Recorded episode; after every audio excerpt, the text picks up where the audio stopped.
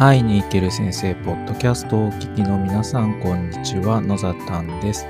この番組は会いに行ける先生という現役教員と話したい相談したい方が学校の外側でフラットに対話できる取り組みを行っている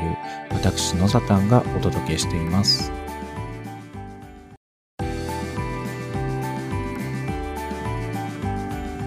9月30日木曜日です。皆さんいかがお過ごしでしょうか？もう9月30日ということで最後の日だったんですね。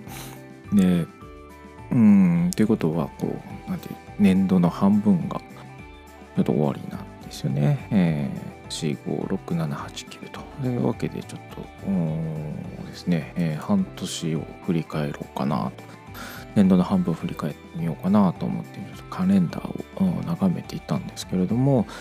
何していたのかなと思うと4月からですねちょうどその先生の学校、えーとですね、教育を探求し創造する、まあ、先生の学校そういったコミュニティですよね、えーと会員が1000名以上もいて、えー、結構大きなあコミュニティになっているんですけれども、えーと、そこのですね、まあ、イベントとか裏側ですね、えーえー、記事を書くとか、あまあ、そうですね、あと会員のミーティングをどうしようかみたいなことをこう考えるクリエイターというのが何人かいるんですけれども、そこにジョインさせてもらいまして、4月から活動させてもらっております。で、えっ、と、そうですね、えーまあ僕がやってるのは主にこう会員向けの講座のこうプランニングをするのを今中心にやらせてもらっていてうんとここの講座とここの講座の間にこういうのがあるねとか、えーとまあ、会員向けの大きめの講座を開く時とちょっと人数を少なくして、えーなんていうんですかね、しっくりじっくりというんですかね、え、しっかりじっくりこう考えるような講座はできないかなとかですね、そういったことをこう考えて、えー、できる、できないを判断してもらって、まあ実際に誰かあ進めたり、まあ、今後も10月以降もえー、と何件かも講座を予定してるんですけどそういったものをこう運営していくようなことを今させてもらっていて、えー、非常に、毎月毎月こうミーティングをさせてもらって楽しくワイワイとやらせてもらっていますし、やっていく中でこういろんなアイディアが生まれてきて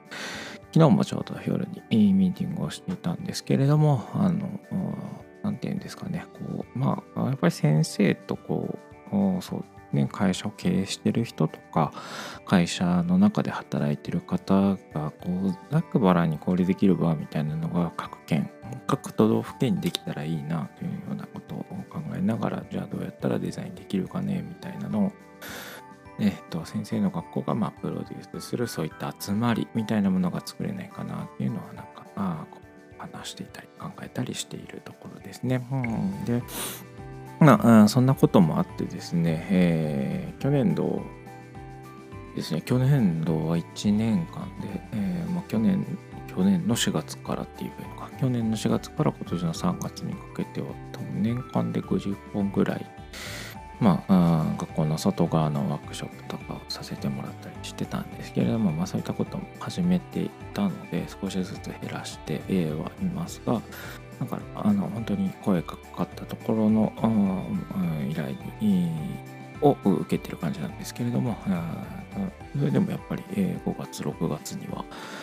えー、ギガスクールが始まったということで、えー、企業の方からご連絡いただいて、えー、とお話しさせていただいたり、えー、7月はですね地元の高知県で、えー、ネゴシリアスプレーのワークショップのファシリテーターをさせてもらう機会があったりですね、えっ、ー、と、8月は ICT ですね。えっ、ー、と、そうか、えー、GEG コーチとしての活動で、えー、学校の方に仕掛けワークショップさせてもらったりですね、まあ、月に1回ぐらいのペースでは何かしらのこうイベントさせてもらっているような状態で、えっ、と、これも、あの、ありがたくさせてもらっていますし、えー、なんていうんですかね、えっ、と、そういった部分をやりながら、こう、自分でもプランニングしていくとか、自分でも、こう、講座をデザインしていくっていうことをしていると、いろいろ考えるきっかけがあったり、えー、いろんなアンテナを張ったりですねあとタイムマネジメントどうするかを考えたりもちょっと体しんどい時もあるんですけれどもでもらっていてうん。充実しているなというのを振り返りながら感じています。えっと、引き続き、えー、まあ、先生の学校の方のクリエイターの方はあやっていきますし、面白いというか、皆さんに興味を持っているような、まあ、ななんていうんですかね、こう、うそうあかゆいところに手が届くような、そういった講座ができればいいなと思っていて、まあ、妥協はせずに、うん、必要なものを届けていきたいなというふうに、えー、考えております。えー、まあですね、そういった部分もしていただければなと思っていますが、えーと、またそういった活動をしていく中でですねやっぱりこういろんな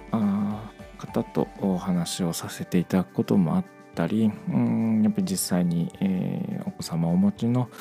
えー、パパママ世代の話を聞いたりしていく中でですねやっぱり学校の中の情報がもっと開示できればいいなというふうに感じていますというのも、まだコロナがこうで今ちょっと落ち着いてきましたけれども、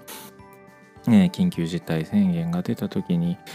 えー、あやれ学校行くやれ学校行かない、えー、夏休み明けとかもですねありましたよね。あったんですね。でじゃあオンラインなのか、